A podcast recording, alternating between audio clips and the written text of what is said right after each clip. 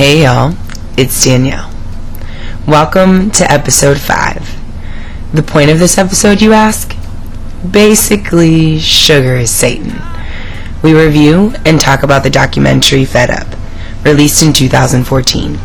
As you'll find out, health and wellness is an issue that I'm working on being better about and is particularly close to Tykeem's heart. Wink, wink. Also, you'll notice that the sound quality is much better this episode, as we finally ended our seemingly never ending search for the right mics, thanks to our newest sponsors. So, this episode is being brought to you by Virginia Family Services. Alright, y'all, let's eat.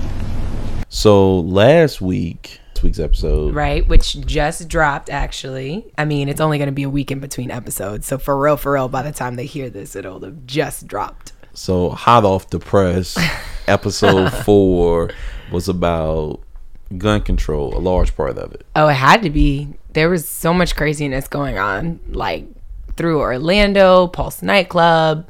I'm really excited to hear. Chicago has had uh, more murders this year than ever before, right? Yeah, it's actually kind of con- out of control, but I think I need to read Kind up of. on a. You know what I meant. It's really out of control. Okay. But I really feel like I need to read a little bit more about it to make sure that I just, you know, I'm I'm not out of pocket when I speak on it. the Republicans say that that is out of control because the police don't feel supported. Okay, this is. I thought it was the FBI director that said that. Is he a Republican? I mean, that's what like We should probably look that up. saying.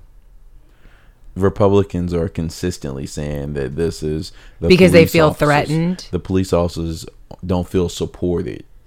So they're just not going to do their job. They aren't being proactive because when they're proactive, you know, like they shoot Uh. Like shoot people, shooting people in the back. Yeah, Laquan McDonald. Well, yeah, I'm just saying. Maybe if you don't shoot people in the back or profile people, then you have all the support in the world from me. But if you're a part of that, mm, you probably weren't protecting me anyway. For real, for real. So last week we talked a little bit about gun control, and Senator Chris Murphy, the junior senator from Connecticut, Right? turned all the way up. All the way up. It was actually kind of crazy. like 15, 16 hour filibuster. Basically, he pulled his Mellie Grant. No, he definitely did. And it was amazing. But There were no results. there was absolutely no results. And I feel so bad saying stuff like there's no results. But last week I was just like, after Sandy Hook, after they let 20 kid, 20 children, like elementary school children, they, it was mute. Like there was no, it, nothing was going to happen from it. Guns don't kill people, people kill people. You can get out. You like know, the, there's the door, but for real. so with Mark's recommendation last week, I've been thinking extensively about becoming a card carrying member of the NRA. Which makes sense, but if you know where your do you know where your money's going? Is your money going in the pockets of all of those people who just voted against all of those amendments? Well, I was thinking that if I join and then you join Then I join. What? and then Mark joins, Do you know how much money I make? I'm a teacher. It's forty dollars. Forty dollars. That's groceries. Maybe we'll get a sponsor for it. That sounds about right. Hey, how do we sound? We got sponsors, y'all. Hey. So, you know, if all of us join, you know, I have like 4,000 Facebook friends. I don't have that many Facebook friends, so I stopped using my Facebook in like 2012, But let me and then got back on it. Let me get to my story, But please. people need to understand why you have more Facebook friends than I do. if 25% of my friends join the NRA with me, and then they like voted for me to be the chairman, then we could get some things changed. they're not going to let you be the chairman of the NRA. All they have to do is listen to this podcast. We taking them to a new direction. Okay, do they want to be taken in that new direction? No. It's it's strength in numbers. No, strength in you're numbers. tripping. They only have five. Get mil- your life right. They only have five million members. These are the moments where I'd be like, Coop, you need to be realistic. I am. They only have 5 million voters. I mean, members. Yes, that's all. Okay, so they have 5 million members. You get, what'd you say, 25% of your Facebook followers? Yeah. And that's going to be enough to vote you in as chairman? No, that's just a start. It's a movement. It's strength in numbers. Like you have to be optimistic and realistic. They will run you out. Don't even play those games. Listen, maybe I can be a speaker at the DNC this summer. I don't. I can't even discuss this with you because he's being ridiculous. Heck. But in case you didn't know, everyone listening, they did try to put up some amendments in Four of light of uh, the Pulse nightclub massacre. Four of them actually. Yeah, so all four of them failed. Surprise! like, I don't even know. Like, it's like a laugh to keep from crying. like, all four of them failed. And it's out of control. I know I say everything's out of control and I say everything's kind of crazy, but this is like legitimately out of control. Like, you have senators who voted against allowing an attorney general to stop transfer of firearms to suspected terrorists. That amendment failed 47 to 53. Like, what? However, the opponents of that bill said that they are all for terrorists not being allowed to buy guns, But yet- but not American citizens. Skirt? So I guess they think the American citizens can't be terrorists. Sway. Hashtag Pulse nightclub. shooting. Hashtag how how sway.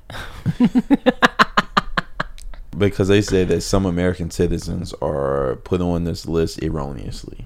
Well, apparently the the shooter from Orlando, he was on the list and then he was taken off. Right, and then he got access to everything legally. But you also need to do background checks. Like the amendment that had where senators who were supposed to be voting for expanding background checks to all gun sales failed 44 to 56. Like we can't even get background checks? Come on. You know, I, I find it ironic that these same people, senators in Congress, men and women, they are representatives, right? Right. And so they're supposed to represent our interests. Which shout out to the senators from Virginia. Yeah, we can talk about that at the later well, they voted. they haven't consistently voted. No, they haven't. I'm talking about these past four amendments, though. Yeah. Like the most recent votes. But my point was nearly 90% of Americans support more rigorous laws in relations to guns. But the U.S. Senate consistently fails to represent their constituents. And, you know, my hope is that this year's election, um, not only will we win the White House, but hopefully we can take back the Senate. But the question is like, why are they failing to represent their constituents? Like the NRA. One of the like the most helpful Twitter accounts that I've been following to help me understand what's going on has been Igor Volsky. I think I told y'all I pronounce everything wrong. It's at I G O R V O L S K Y. He has gone through everything extensively as related to like these amendments, which senator who voted against background checks, how like which ones got funding from the NRA and according to him all of them who voted against the like half of these amendments at least half of these amendments got money from the NRA except for one. So he's just talking about how senators are in like politicians pockets. I mean how politicians are in the NRA's pockets but like that's stuff that we already know. Yeah. And so there are two things that we can do immediately. okay. Um, number one, number one, we can get out and vote this year and vote these people out of office. And number two, we can become card carrying members of the NRA and not give to these people. right but until we have the takeover where are our funds going Oh, the the funds are definitely going to them, but exactly I mean, you can win elections without. we need to come in money. like with the but we also need to understand that like it's not just a 2016 election like people don't register that it's not it's just not enough just to pr- vote for president you have to vote for your legislators like the congress Oh, members So you mean the people that actually make the laws? the people who actually make the laws and vote on the laws. Like the president can set the agenda. That's a part of his executive power. He does that in the State of the Union. eh, Like, but his job is to execute the laws and to enforce the laws, not make the laws. There's nothing we can do unless you vote for your Congress members. you know, I like for us to have a show about community civics and teaching people. About, Oh, you know I can do that. Oh, really? Oh, really? I didn't know you were a teacher. I definitely do that for a living. Get at me. Visit me in room 210. uh, well, I'll teach anybody who wants to learn. isn't school over? School's over. Yeah, but I'm saying September. Hit me up. That's right before elections. Class is now in session.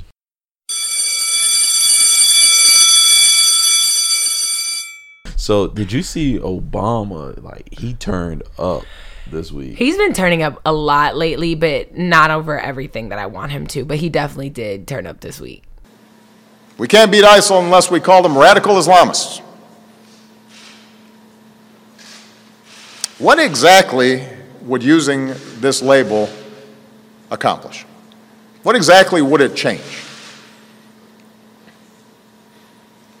Would it make ISIL less committed to trying to kill Americans?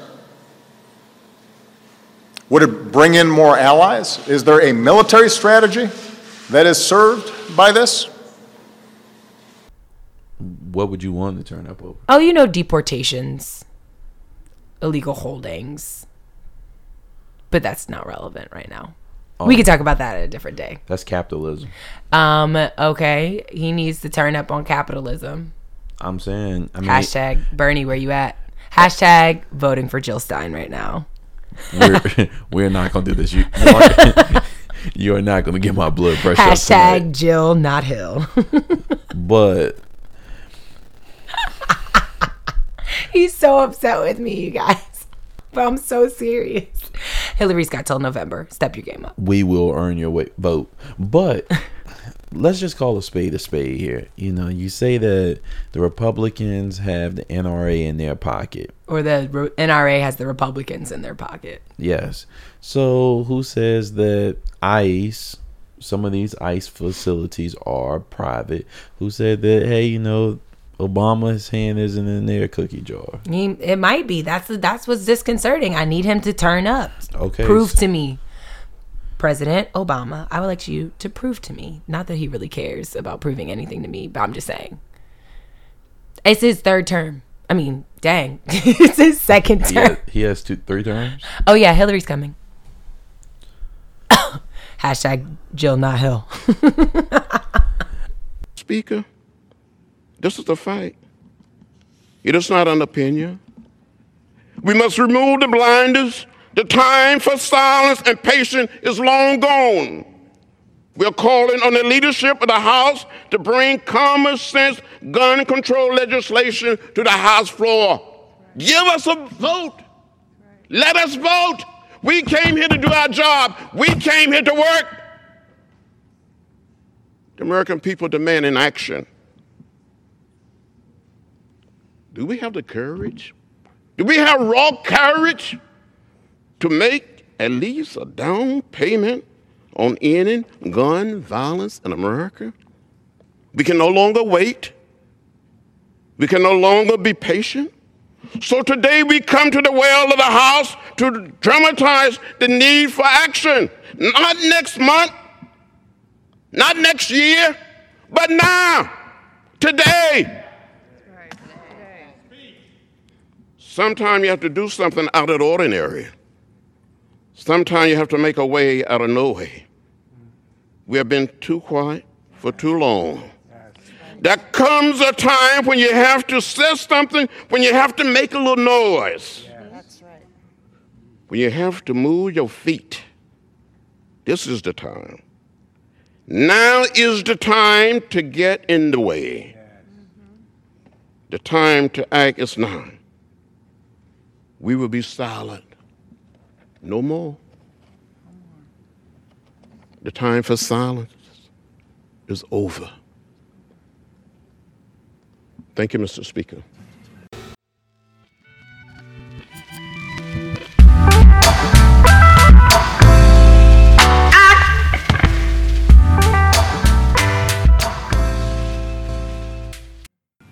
Have you come across anything interesting, anything that you recommend?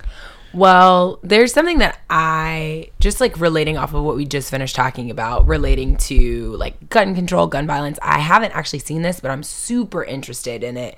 There's this new documentary about gun violence within America that was recently released in January that I really want to see called Under the Gun. But that is a perfect segue to plug us into our next uh, our next topic, which is this crazy documentary that we just finished watching. Yeah. So I had Netflix. I don't know about you because I I, saw had to. I saw you on Twitter Yo. bootlegging Netflix. But at any rate, I just needed to see one movie. one movie. Thank you for the Netflix password. You know who you are. so did you sign out of Netflix when you after you watched the movie? That's not relevant right now. Whether or not I signed out or not. I mean, who cares, really, honestly. I just need to see that movie. So one of our loyal listeners and uh, Twitter followers, Ruby, we love you. Uh, recommended that we watch Fed Up. So, Fed Up is a documentary, an American documentary film that basically was just released. Well, not just released, but it was released in 2014. And it indulges in the obesity, quote unquote, epidemic that is currently plaguing the United States. So, guys, if you've never seen it or you really don't want to, because I know how I am when I listen to movie reviews, if I haven't already seen it, I'm probably not going to. You should go see it. The moral of the story, the moral of this movie is that sugar is Satan, Hold on. Hold on. It is a problem and a half times two. But I thought that the first lady said we just need to move and See, and they can't, and it just broke my heart because I'm watching this film, guys. And if you're a Michelle Obama lover, it's gonna it's gonna make you sad. I I was so here for Michelle. She failed us, but we're gonna get into that. Let's just get into it right now.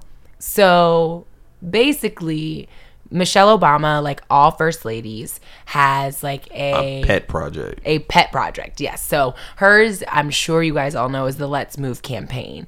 And within the Let, Let's Move campaign, her goal was to Decrease childhood obesity. yes decrease childhood obesity from what she said at all costs. And so the way that she has gone about this has been through like healthy eating practices, more so portion sizes, and Taking ex- snack and taking snack machines out of the schools. Right.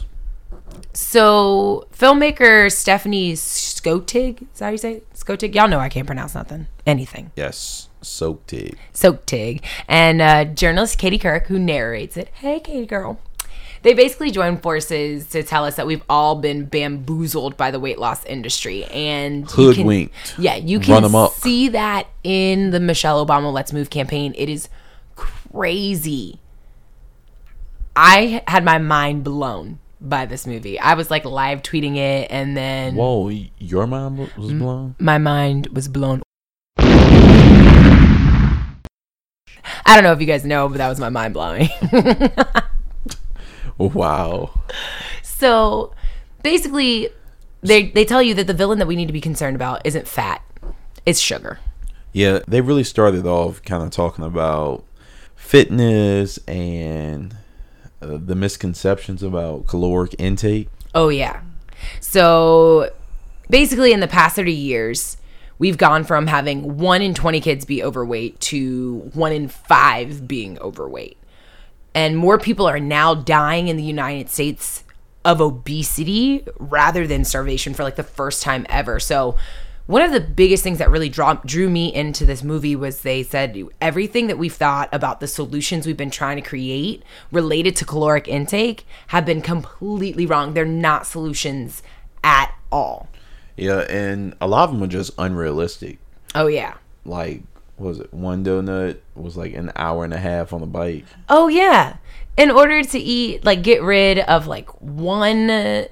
No, it's like one 20 ounce Coke, they said, equals biking for an hour and 20 minutes.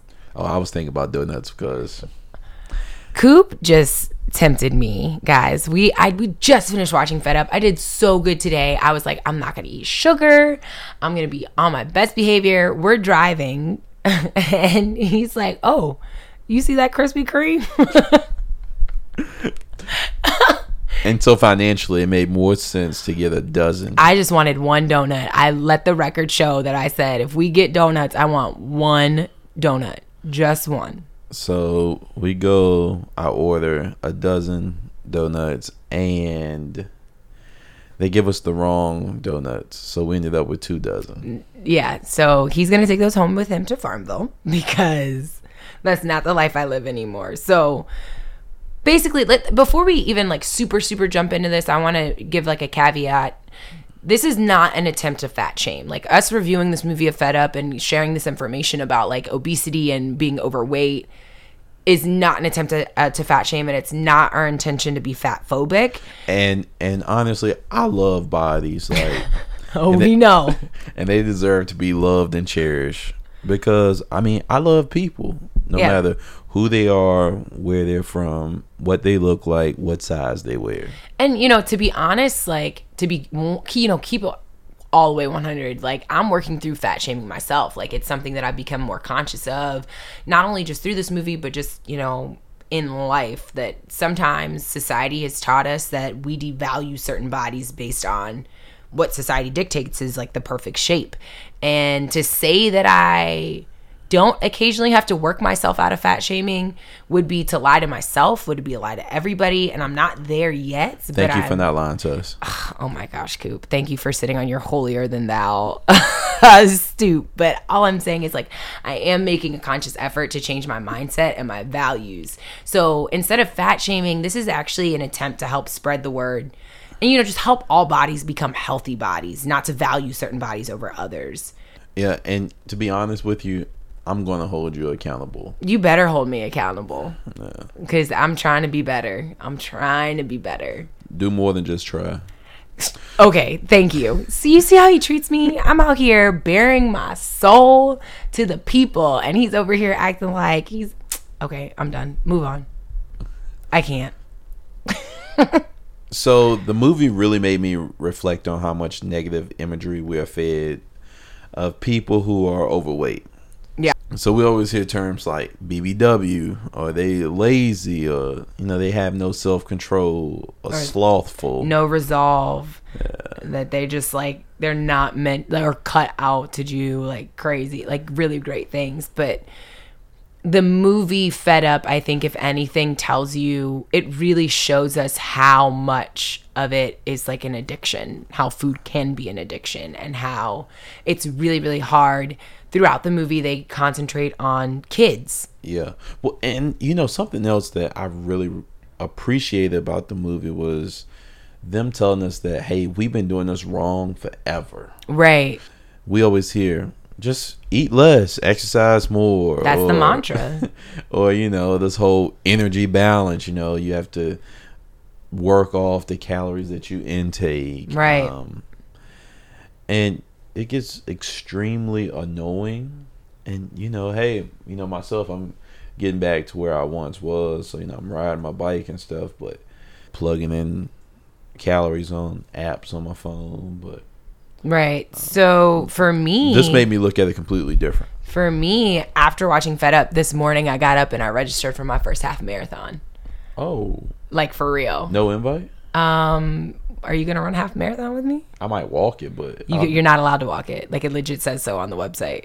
that's discrimination. No, you're not allowed to walk the half marathon. That's discrimination. Like I signed up for the training team, and the two options are novice and intermediate for the training team. In order to be considered a novice runner, you have to run two to four times a week, averaging 15 miles a week. To even be considered on the training team to get you to finish the, the half marathon. Can I ride my bike in the marathon? No, what? Oh, you would run people over. so much for her and her negative imagery. I'm just saying you would on your bike. Like, what if I'm too slow? I'm running. You're on a bicycle. Coop just got a new bike, so he thinks that he's like supposed to bike everywhere. Although we do, we have made it a goal. We're gonna bike to Williamsburg From Richmond, from Richmond. 55 miles. Get this life right. We aren't gonna make it back, but I don't know if you all knew this, and this was new to me before watching Fed Up. Right. Prior to 1953, people were taught and told that they shouldn't exercise. You know, they said exercise lowered your sex drive, led to heart attacks. Which is crazy because now that's the exact opposite. Like people are like exercise to increase your sex drive, exercise to prevent a heart attack. So and I knew that this that was something that like was discouraged for like upper class women in particular. They were, you know, because we were thought to s- suffer from hysteria and and exercise would make it even oh, that much We, worse. So you're an upper class woman. Uh, do you know what I'm talking about? Like women in general, because technically they would not have been assessing me at all. Upper class white women. Let's be real. So basically, you're gonna be voting for Trump. I knew it. I'm voting for Jill Stein, Doctor Jill Stein of the Green Party. So after a study produced by You see how he ignored me? by by Jean Mayer in 1953, lab rats who exercise more balance their weight better. Yeah, so that was something that he discovered. Everything in this, I think, Fed Up movie has to do with like lab rats. So PETA, don't come for us. Revolution. This is a revolution. so between 1980 and 2000, memberships to gyms more than doubled. As a result of all of that study, it's like we have like a weight loss revolution. So you, I guess, when I read that, I pressed pause. I was like, you know, really, what's the point of this movie? So Like, why are we watching it anymore? Yeah, Yo, you know, I was thinking to myself, like, hey, you know, people are exercising more. We have a healthier populace, and everybody's gonna live longer, which we are living longer now. we are living longer, but and we're gonna live happily ever after. but I was wrong. We are totally wrong. Like you would think I might oh my gosh, my mind was blown. I was like, okay, 1980, 2000, memberships to gyms more than doubled. Good, right? Your Wrong. mind was already blown, so it was blown again. That my mind gets blown multiple times a day, actually. Let me live. DMs open, y'all. Stop throwing me under the bus. So, during that same time frame, 1980 to 2000, we've also seen the American waistline double. Yeah. Two out of three people in America are deemed either overweight or obese. Now, hold on, hold on, hold on. Two out of three in America I think that's probably a little misleading. in the know, United States. you know um, back then they were wearing pleated pants. Now they're wearing flat fronted. Look, You know, I mean, don't make excuses. we're more muscular now. Don't make excuses. I'm I'm gonna be honest with you. Even when I was like super skinny with a big head, I was still overweight on every chart in the doctor's office. Really? Yeah. I just know I need to get this. Like, my belly fat needs to go. I've been watching Ciara music videos since I finished watching Fed Up to get my abs right. I'm almost there. I got I got like five more abs to do before I got a Ciara stomach. Goals.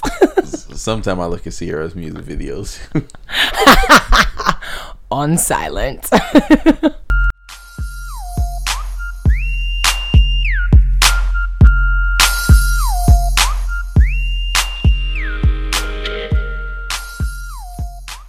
I use it for motivation. so do I. so we we talked about it briefly earlier, but you know, let's really look into this.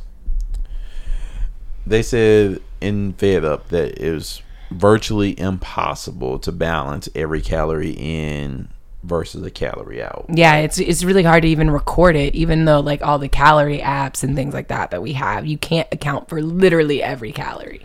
So, you know, we heard the 20 ounce Coke, you have to bike an hour and 20 minutes to work a 20 ounce Coke off. And, you know, to be honest with you, every time I ride my bike, and right now I'm just riding like an hour at a time because it's hot out there. Not only that, it hurts your butt. I went bike riding for like 15 miles like a couple weeks ago. Was walking crazy for a while. Well, see, that's why if you're a real biker, you get cycling shorts. So Coop again just bought this bike and is already referring to himself as a real biker. Get- Let the record show he bought this bike like last week. So you get cycling shorts, and there's a pad. Oh. Yeah. That's why I do squats though. I'm trying to build a natural pad. Wow.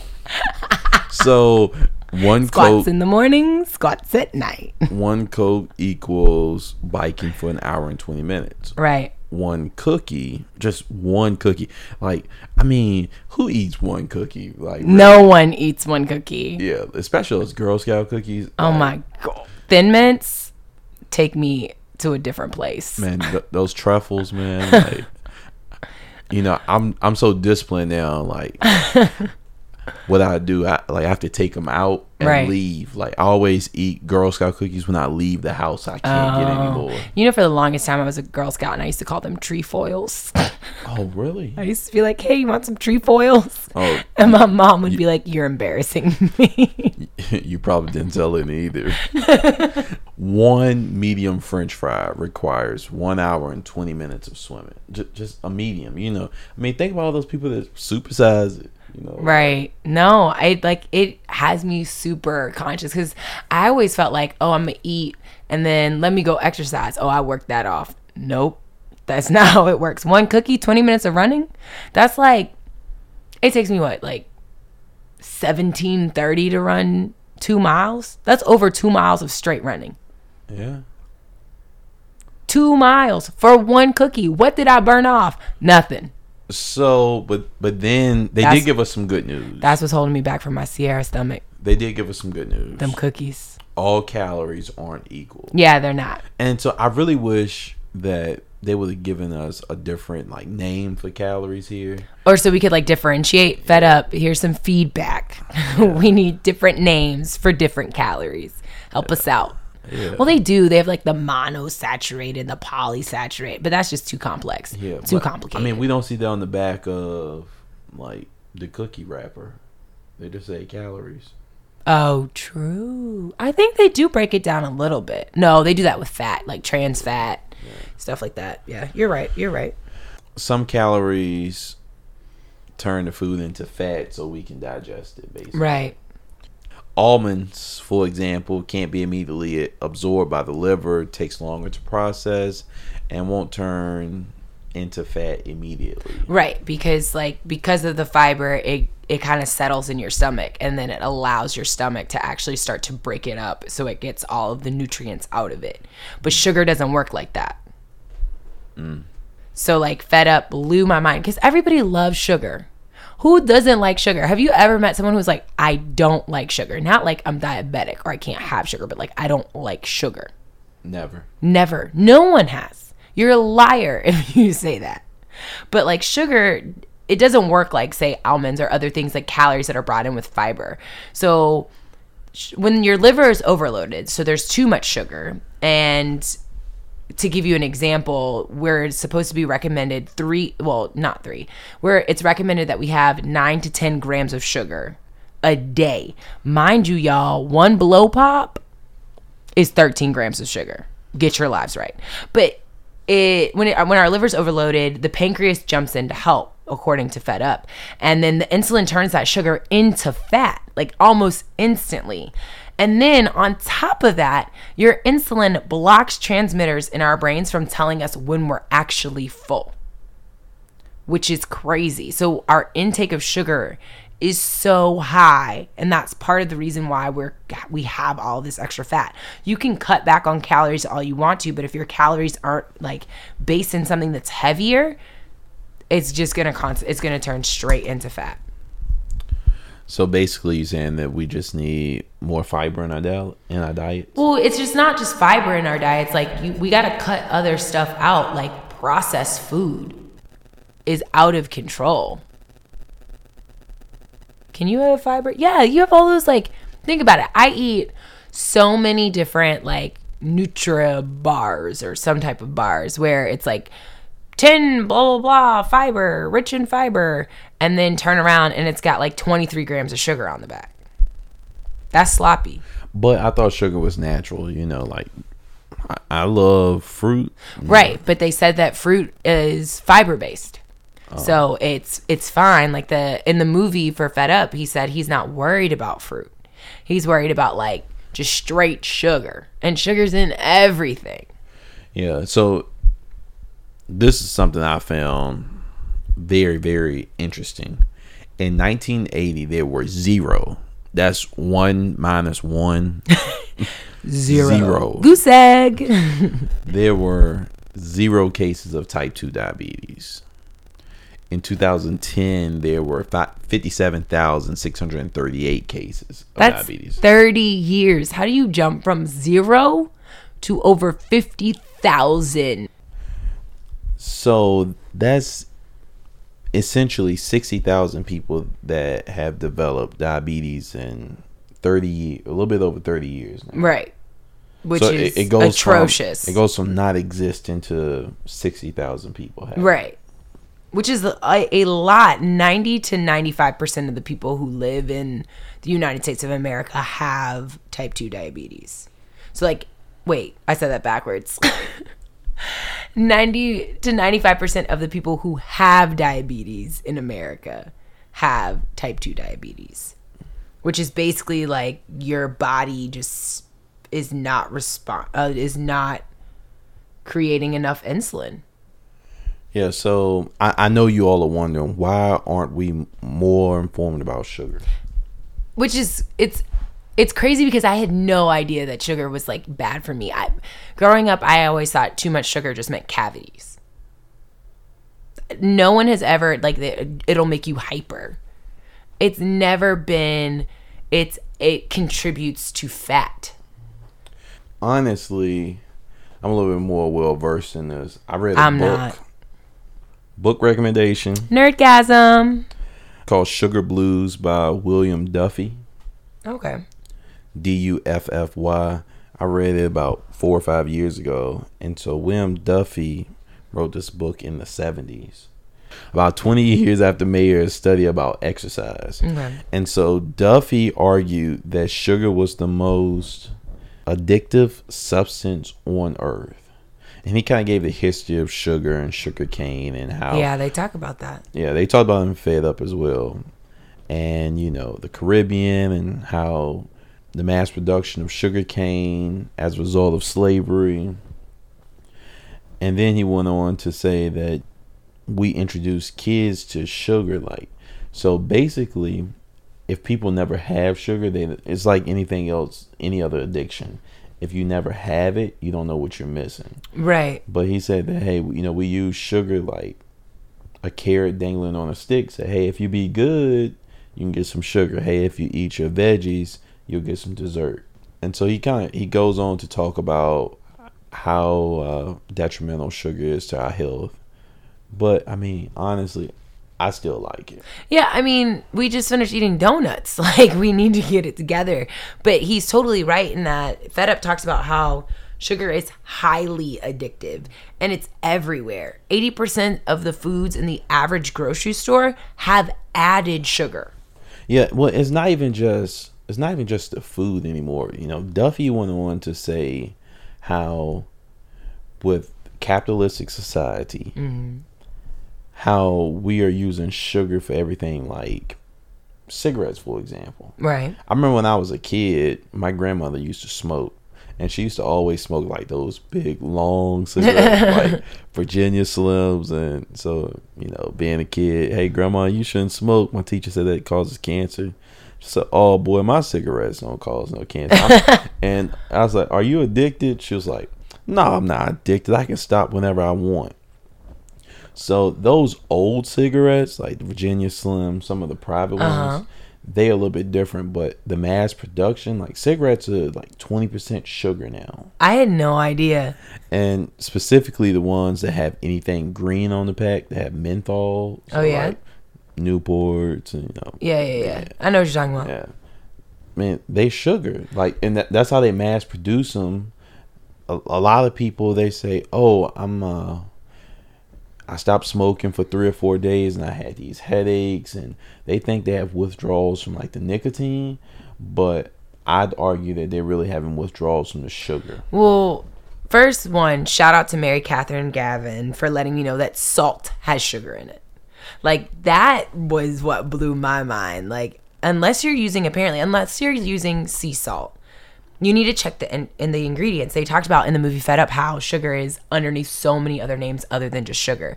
So if you have like iodized salt, That's all we used in my house. Right. up. If you have that, if you look on the back of like the Morton salt, it has dextrose, which is another name for sugar.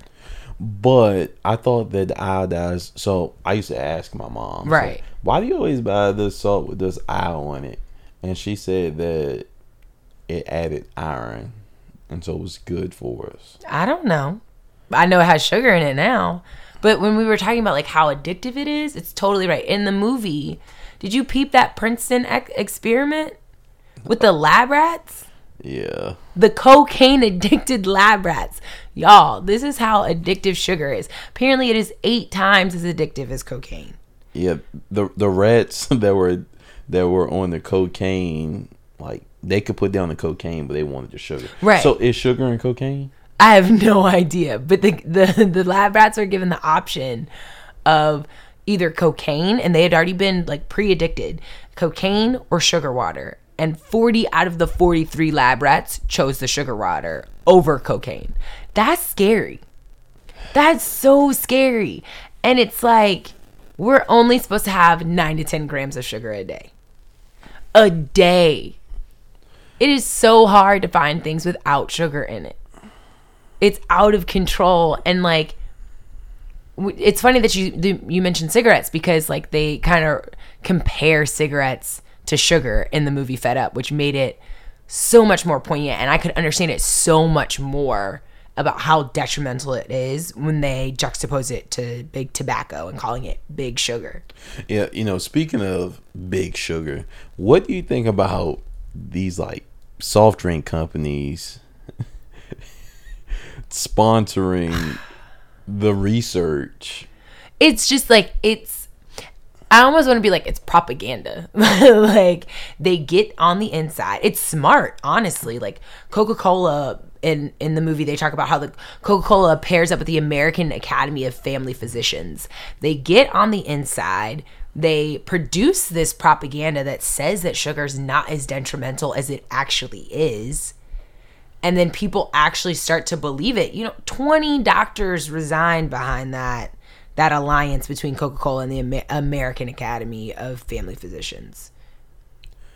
Yeah, so we had the, Propaganda. we had the Mayer report in 1953. right. We had the Duffy book, I think in 75. Right. And then in 1977 we had the McGovern report. Right. Which is when it said basically in 1977. Now, this is before we have this like obesity like overflow.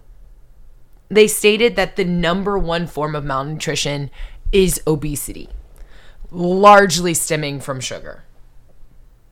Largely stemming from sugar. And uh, I keep saying it over and over again because I want you guys to check it because I started doing it. The American Heart Association recommends 9 to 10 grams of sugar a day.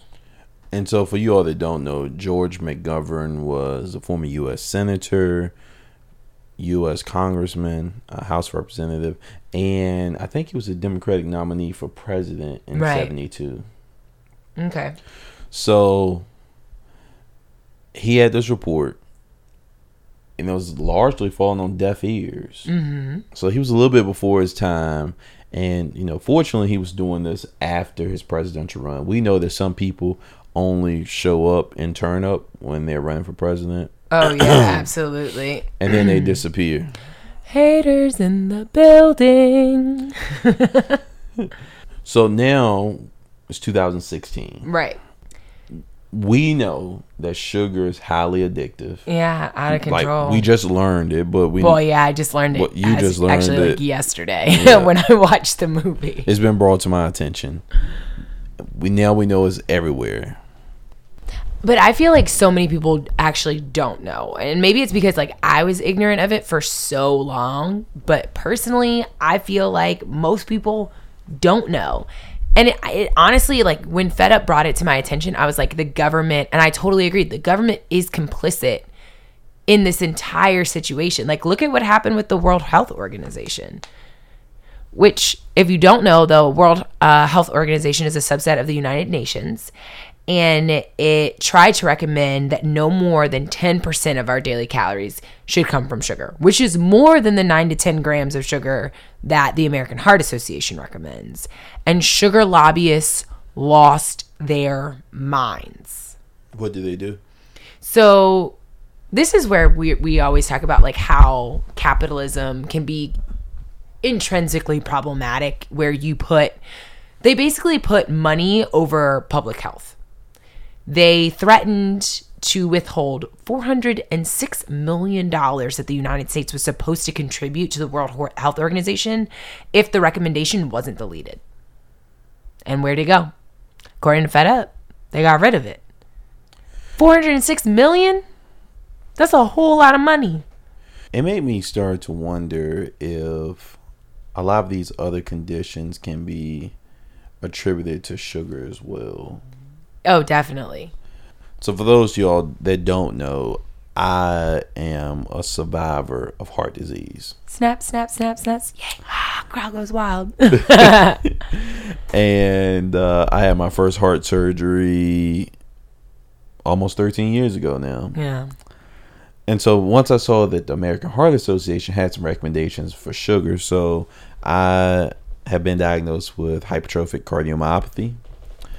Explain what that means for the people. So basically, the muscles around my heart are abnormally large. Oh, your heart's too big. Yeah, I got a big heart.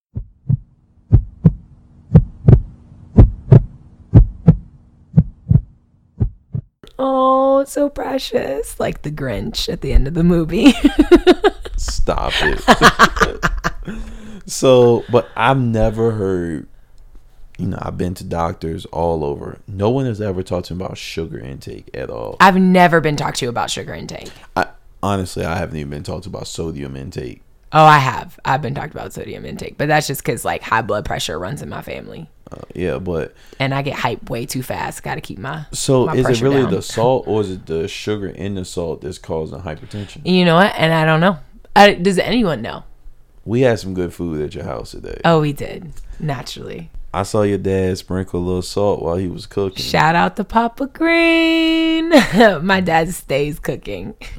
But yeah, oh no, he salts everything up. My mom actually has to stand over him and watch to make sure that he calms it down. So what are you gonna do now? Are you gonna ask him to like cut back, or you just, you know, what are you gonna do? I'm gonna keep on eating this free food. What you mean? But, so, Maybe so- I'll get him to watch the documentary. so- but they don't even talk about they So are you not fed up? I'm totally fed up. But I got to get fed too. You feel me? I think it's something that I want to show my dad. Definitely fed up is something that he needs to see, but I think it's something that everybody needs to see. I think I'm going to show it to my athletes. So for those of you who don't know, I coach high school volleyball and Coaching for a change. coaching for a change and all today I think all I did was talk about sugar.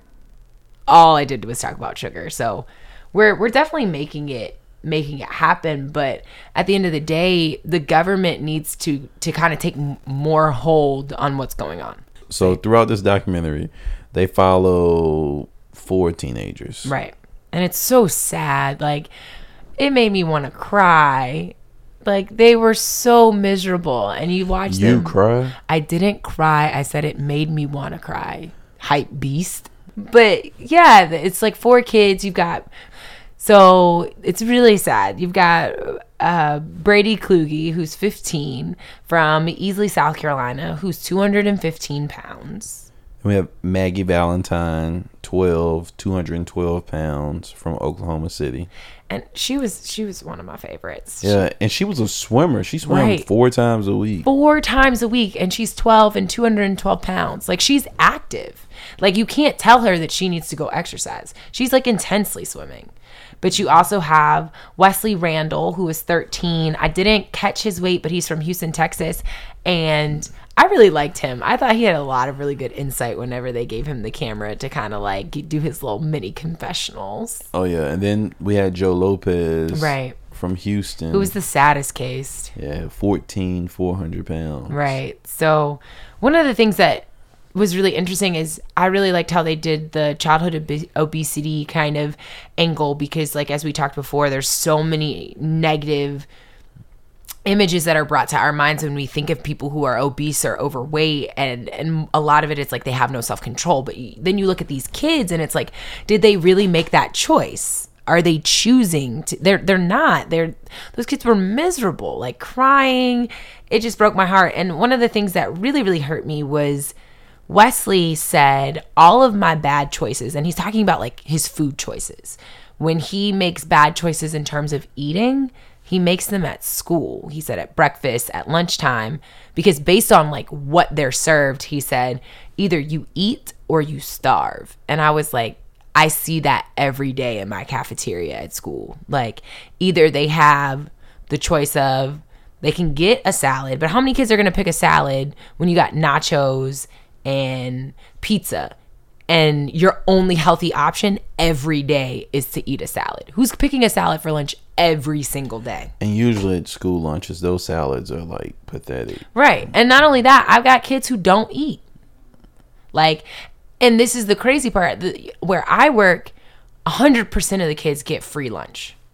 100% of the students get free lunch. So they'll go through the line, type their stuff in, and then throw it in the trash. Like, might get the milk. Might get the milk. So you got Ronald Reagan. That's your boy. No, Ron, I am so with. I thought you were with the party of Lincoln what? and the party of Reagan. Excuse me? Oh, Who are you talking to? Do you know who I am? yes, Mr. and Mrs. Green's daughter. I totally not. I have so many strong feelings about Ronald Reagan, and uh, none of them are positive. But basically, here's another reason why Ronald Reagan is the devil. If you follow me on Twitter, I tweet about how Ronald Reagan, is the devil all the time. In 1981, he cut $1.46 billion from the child nutrition budget because he was trying to like streamline our budget. Reaganomics. Right. But this is the problem. It, he literally, and the funny thing is, he, this happens in 1981. That's when people start saying that our obesity epidemic starts. Our Oh. child obesity epidemic starts is right around 80, 81. He cuts out 1.46 billion dollars from the child nutrition budget budget and then all of a sudden school cafeterias because they're pinching pennies can't make fresh food anymore So let me just get this clear. You are saying that there's a direct correlation between childhood obesity and President Ronald Reagan. yeah yeah that's what fed up has led me to believe mm, That's interesting. I'm just saying because it it stops school cafeterias from stopping for to stop making fresh food from scratch and real ingredients that are not sugar infused to ordering cheaper ready-made food.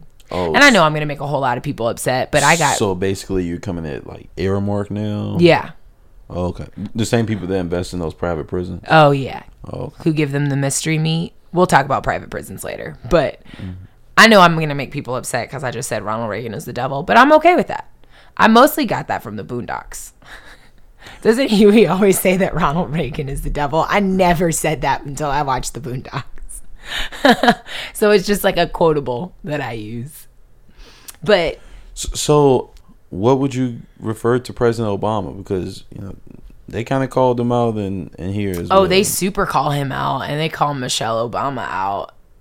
But there are other reasons why I say Ronald Reagan. I dislike Ronald Reagan in the way that I don't dislike President Obama. I mean, I got my problems with Obama, but they're Yes. different. Yeah, so you know, in 2012, Obama, the Healthy Hunger Free Student Act, Right.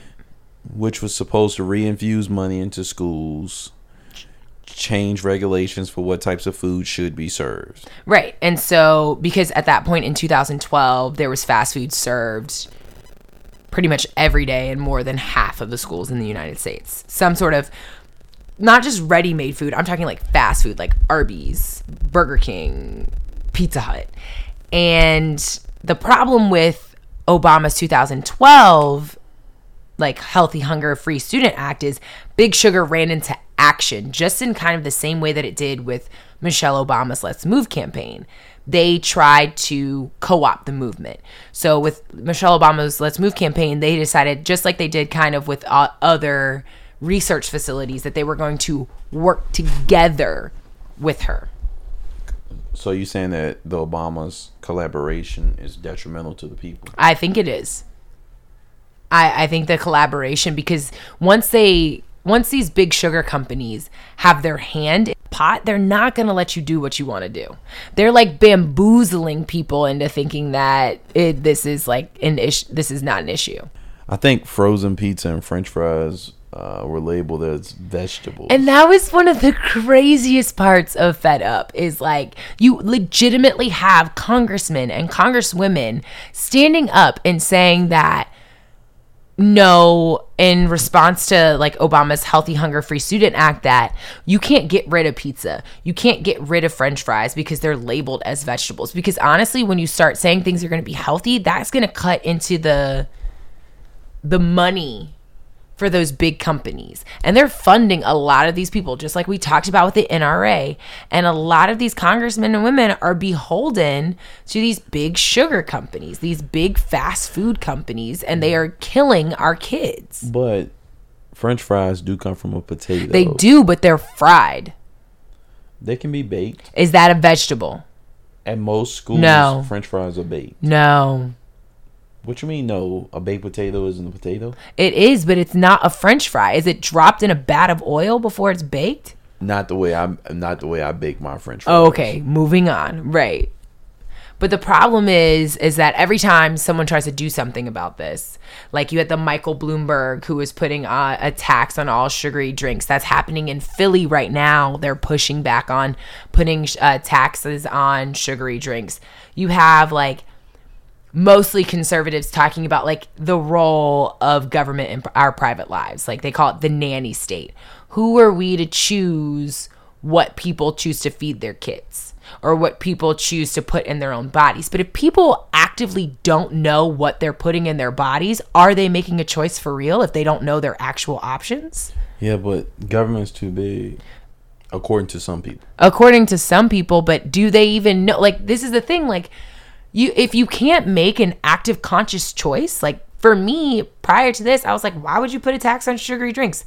That's dumb. Yeah it's not healthy like super healthy but people can make that choice but like people don't know how unhealthy it is. So what about this whole skinny fat movement? so I really like that Fed Up wasn't about like fat shaming in that way because they bring up this thing called metabolically obese normal weight or skinny fat. They're basically saying the worst fat that you can have is belly fat and you don't have to be obese or overweight technically to have this dangerous belly fat that's like in and around your organs. But in 2050, 95% of all Americans will be overweight or obese. That's what they predict. That's But- what they're predicting. But we're going to do something about that. Oh, we absolutely have to because otherwise, one in three, according to Fed Up, one in three people will be diabetic.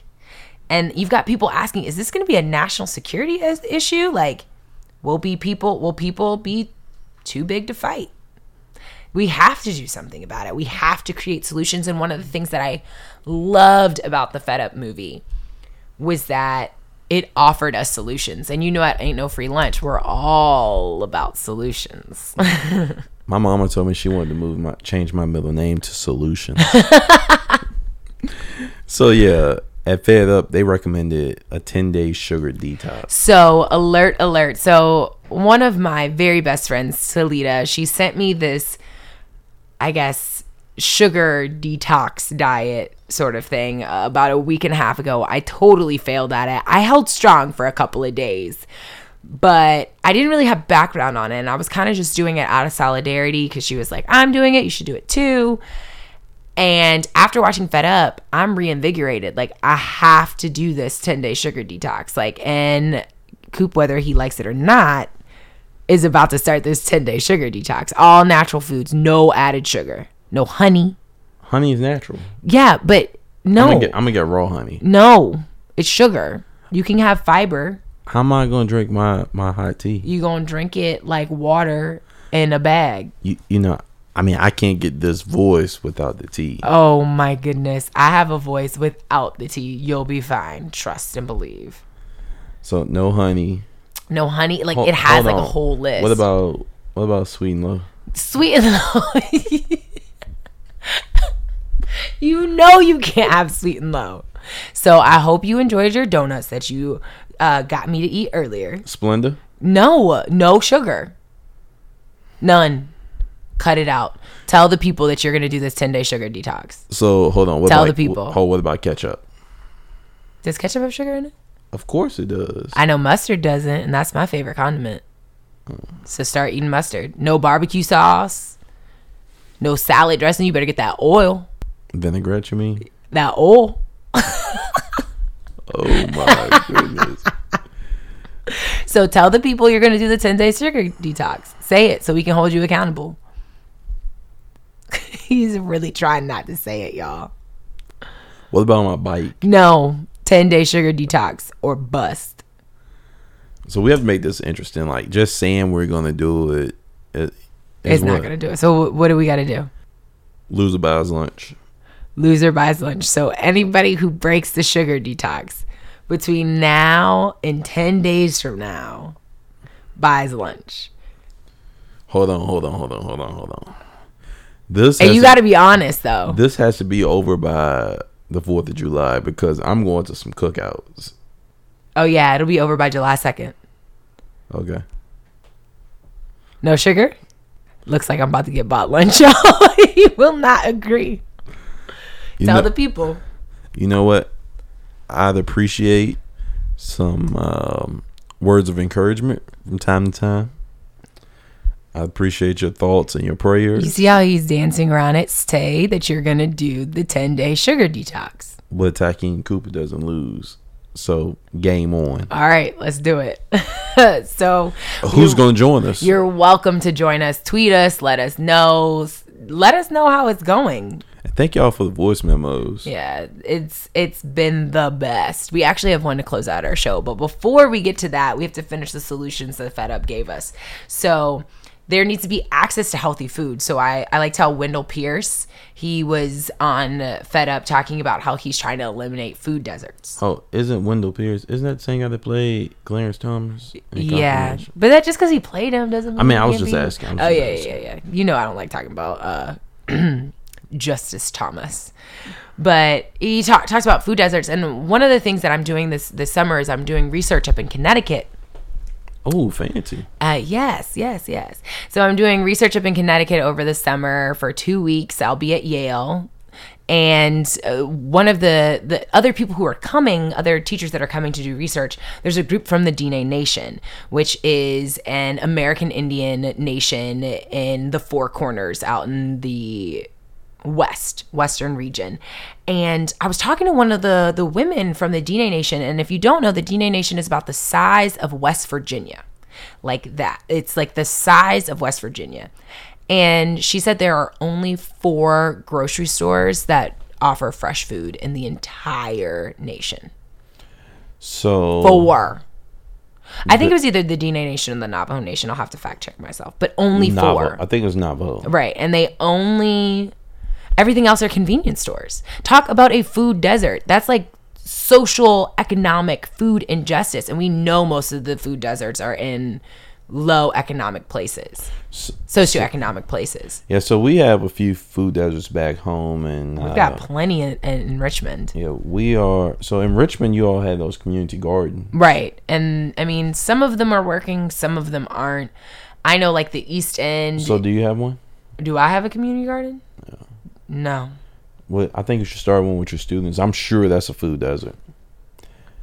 It is actually a food desert around my school. So you gonna barbecue a meal, dude? I think we actually have a greenhouse at my school. And like my old principal said something about it, but I never paid her any attention.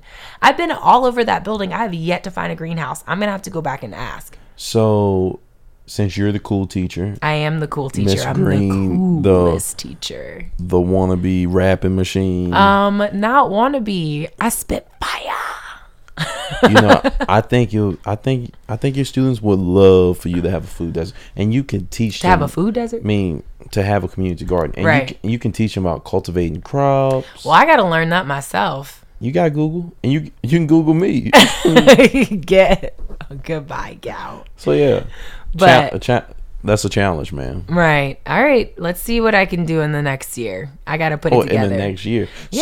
So that means, you know, by my estimations, you're going to allow probably 60 new kids in your in your school to become diabetics because Do you see how he's shaming me? I don't see you offering to come over to the community garden. I just Oh, told you the Google. okay, I- exactly. I'm with it. Let's go. Okay, we'll we'll get it straight up. Listen to us So tomorrow, tomorrow. What? You gonna have some information about community garden? How am I gonna? You better Google it, like you told me. No, I'm asking. You need to ask your principal. I don't. We don't have a principal yet. Not until July first. Our principal left. Take a healthy risk. Oh, okay.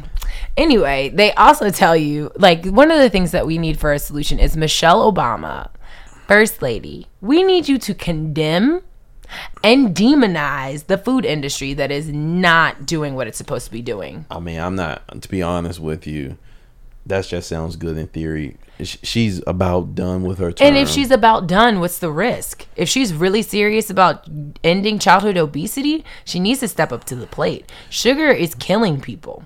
Yeah, I'm, we're better off making this her Yeah, project after after. He's already ready for. Hillary to be president, so he's not worried about what. Yes, I'm with her. Yeah, yeah. But we still have a couple more months. But how effective will she be if she? She could get it started.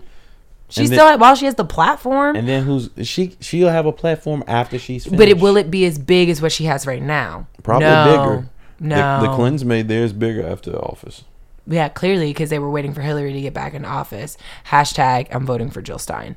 So those are the couple of th- solutions that we have. Also, call your legislators, write letters, tell them you want warning labels on your food.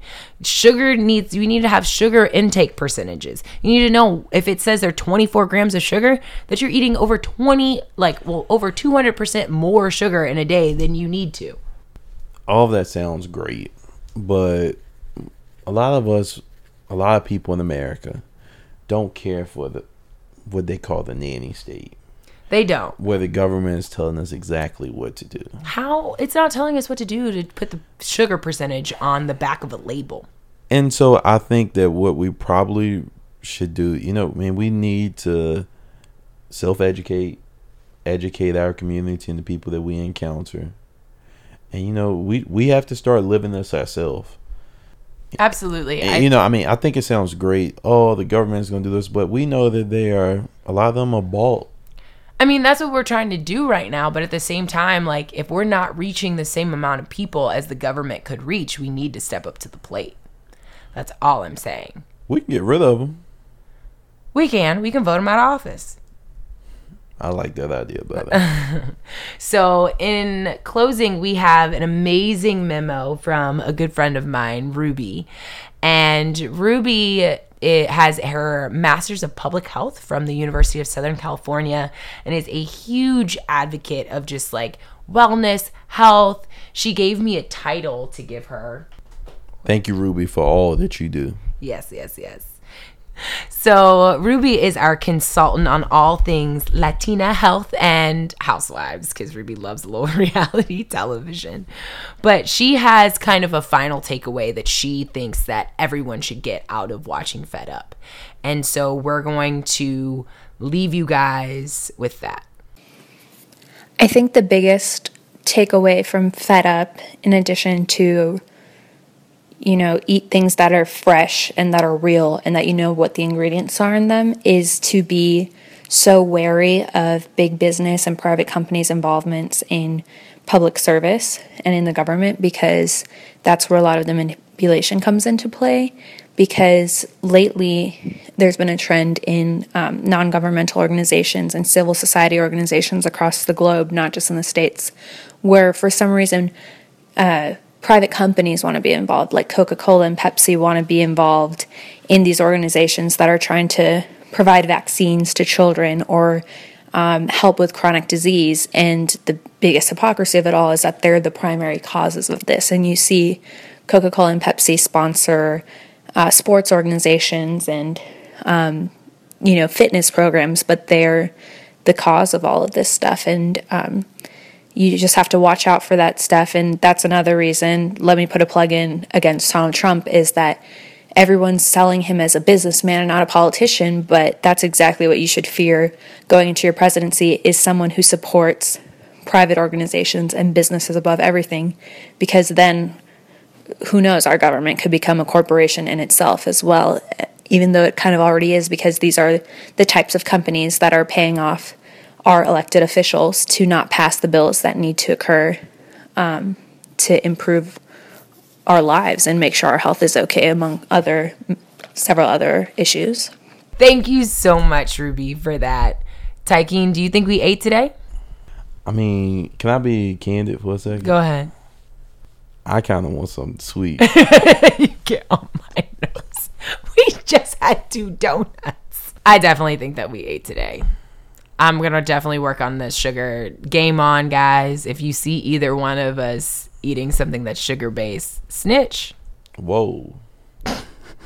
We don't do that. Looks like Tykeem's gonna be buying us lunch. All right, guys. See you next week. Take care.